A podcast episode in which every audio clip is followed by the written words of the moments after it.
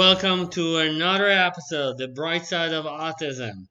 Today, we're going to talk about a new subject, and today it's actually it's something that I really love to talk about when we talk about autism, and that is a sensory processing disorder or SPD. What is SPD? SPD is a neurological condition that affects how the brain processes and interp- interprets sensory information from the environment. It is particularly prevalent in children with autism, impacting their daily experience and interactions. In this comprehensive guide, we will dive into the interaction and the issues of SPD in children. We will explore various examples and offer valuable advice on understanding and supporting kids with autism who experience sensory challenges. So let's start with the basic thing. Let's make a definition of it, okay? So definition of sensory processing disorder. Sensory processing disorder, also known as sensory integration, uh, uh, occurs when the brain has difficulties organizing and responding appropriately to sensory information. Sensory inputs such as touch, taste, sight, sound, and smell are either amplified or diminished, leading to um, so what we see in children that is not typical reaction to an everyday stimuli. Now, the senses, the senses that involve in SPD are different in each child, and sometimes we will see several senses that are involved. The first one that we're going to talk about is a tactile touch sensitivity, where children may react strongly to certain textures or find certain clothing unbreathable. You remember those kids in commercial that are wearing a new sweater and they're pulling the necktie or the neck uh, area and they say, I can't breathe. That is one of those kids. But also a typical child that doesn't want to wear that uh, clothes. Auditory sound sensitivity. Loud noises such as vacuum cleaner, cleaner or sirens or even a loud person may cause distress or discomfort. Visual sight sensitivity. Bright lights or specific visual uh, patterns may be overwhelming. Gustatory sensitivity, you guessed it, is taste. Children may extremely may be extremely picky eaters due to high sensitivity to taste and texture. Olfactory sensitivity is smell, strong smell like perfume or certain foods, and might trigger a reaction that we might not see. So this is actually it's fascinating to me because you can actually see this with children with allergies sometimes. Uh, I had a client that uh, she's allergic to nuts, and she can go to a store, go into a store with that there is no nuts there, but she will smell nuts because someone else brought it like half an hour ago or even five minutes ago, and she will be in shock. She will get the sh- uh, epileptic shock. So that is, for me, it's a very uh, fascinating because uh, my studies are neuroscience. So for me, it's the brain is amazing a thing that we need to explore more and more. Um, let's talk about example of SPD in children with autism. Uh, let's start with the basic one. Hypersensitivity to sensory inputs. Hypersensitivity refers to being overly sensitive or reactive to sensory stimuli. For example, auditory hypersensitivity. A child may cover their ears or become distressed in noisy environment like school, shopping malls, the movie theater, all of those things that are um, even if the parents are sitting next to him, they're talking and the volume goes up, not going into why, they're still loud to for him, it will cover the ears. Tactile hypersensitivity, the child might resist hugs or avoid certain fa- fabrics, leading to challenges in dressing and self care routine. Visual hypersensitivity, bright light may cause discomfort, leading the child to uh, avert gaze from the thing that bothers him.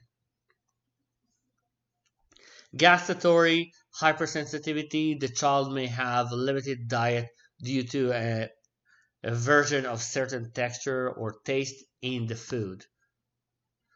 Hypersensitivity um, to sensory input. Hypersensitivity, uh, hypersensitivity here, sorry, refers to reduced response or not responding the same way that people will react to sensory stimuli. Auditory hyposensitivity, the child may not react to their name being called or loud sound that typically elect a response in other children. I will give you an example. I had a client, um, he was a year and a half, a year and eight months, and he did not he didn't respond to his name, and his name was Agam. So I went to their house, and the first thing I've, I've looked is I took two pens and went behind his back and made a loud sound next to his ear, next to his ear. He did not respond. Then I went and lie down and next to his ear, went next to his ear, and just whispered his name. And he turned his head towards me. The mother was in shock. She was amazed. Now, why did it happen? Well, there is a, actually a very good reason.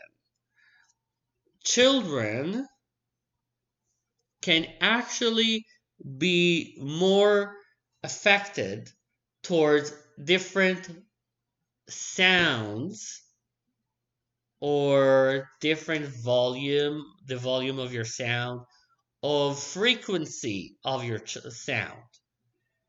They actually can detect when the sound changes, the frequency changes. So he was able to do it. So every time that I would call him, I would call him by that sound that I created for him, and he would respond to it. So that is a different, that is the example of auditory hyposensitivity that we're talking about. Now, let's go to tactile hyposensitivity. The child may seek intense sensory experience, such as touching or pressing hard objects. Or he wants you to give him a bear hug. A, a hug that might seems to you like you're going to break the child, but you see the difference when you give the child a, a bear hug, the child is in the room. You finally can feel that the child is in the room. You can see it in his body that he's finally in the room. And when you release it, after two seconds, he's not in the room anymore. The other one that, that we're going to talk about is vestibular hyposensitivity. They might engage in excessive spinning or rocking to seek sensory input. So for that, I have actually, uh, if a child is spinning around for too long, he might have that issue. and we need to see if it's only for stimuli or it's actually something that um, a doctor needs to see because sometimes it's uh, something with the eyes. So sometimes I tell parents just go to the doctor and see.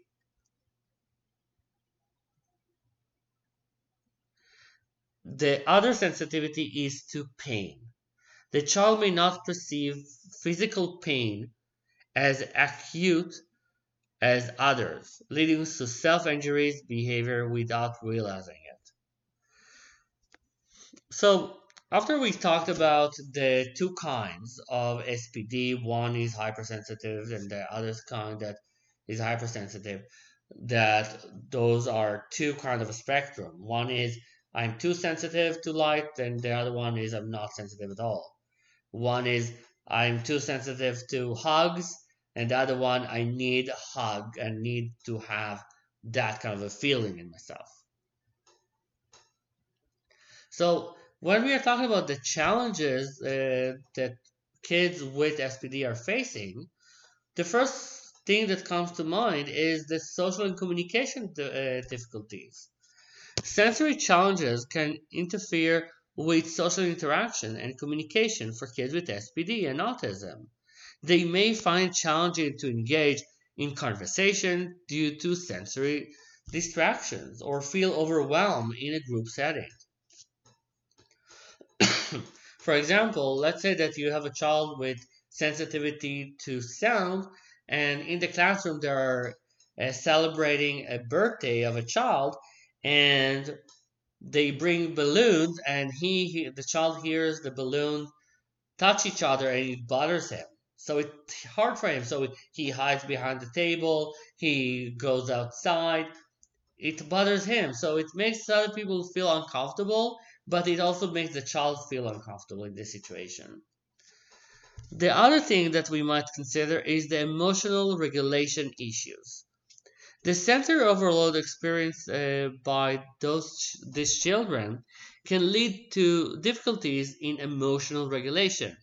They might experience meltdowns or withdrawal when they feel overwhelmed.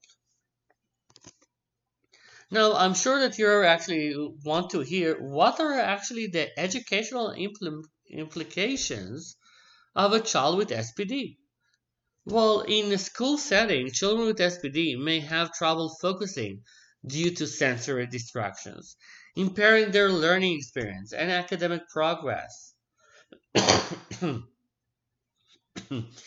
I my best example of it is when I was working with a child who was a fifth grader in a school in Italy. I was doing my workshop and providing therapy at the time, so I was there for several weeks. So people asked me to come to their to go to the school sometimes if they had any issue. So one time they they told me, "Come to the school. I have a child with autism here. We don't know what's going on. Uh, we think that he's uh, very disturbed and he has a very sensory issues, and we don't know how to deal with it." I went to the room. I met with the child, a very charming little boy, uh, very eloquent. So I asked him what's going on in very nice way. He told me, uh, yeah, they put me under the air conditioning and I'm very cold every day. And now they now they move me in the front of the class and I can't really learn there. And the teachers came to me and say, "Well, we thought because he's autistic, he has that issue that all autistic kids have, like a sensory issue." But that was not the case. That this was the case of a child that was cold because the air conditioning was on him and he was very cold. So that is a very legitimate reason to be cold. If I will throw the child to a bucket of uh, ice water and he will tell me I'm cold, I would not think, oh, well, you have a sensory issue. We need to think about how to fix you. So that is why we need to understand sensory seeking and avoidant behavior. Well, when we talk about seeking behavior, uh, some kids with SPD and autism may exhibit sensory seeking behavior, where they actively seek out sensory input to regulate their nervous system. That is what that school was under the impression that Charlie's uh, experience right now. I don't have any kind of bad ill uh, emotion regarding that school. I'm sure that they have done everything they can do with their tools that they have in, in their arsenal. So, but if they would tell me that the child is spinning, rocking, or jumping, that is my that is something that I will see as a child that may engage in repetitive physical movement to stimulate their sensory system. Then it's another thing, it's another story. Another thing is, for example, if he had hand flipping, taste or smell sen- uh, sensation, and those are the things that I would look at. But if it's another thing, no, it's uh, sometimes you need to ask the child. Sometimes you need to build a sensory map. Sensory avoidant behavior, on the other hand, some children may show sensory avoidant behavior where they try to minimize sensory input to avoid feeling overwhelmed. For example, covering their ear, selective eating, limited touch, so now that we talked about that, let's talk about what are the main advice for understanding and supporting kids with SPD and autism. The first thing is educate yourself and others. Start by learning more about SPD and autism. Educate family members, caregivers, teachers, and peers about the conditions condition to foster understanding and empathy. Observe and listen. Pay close attention to the child's behavior and cues. Observe what sensory input triggers positive or negative response and listen to what a child tells you about their experience. Create a sensory friendly environment. For example, if you create a sensory diet, de- develop a personalized sensory diet providing activities and tools that help the child regulate their sensory input throughout the day. Sensory space design a calm and quiet area for the child to retreat when feeling overwhelmed. Visual support use visual schedule and cues to provide from time to time a space to reduce anxiety. Remember, you need to respect sensory differences, understanding that each child's sensory experience is unique.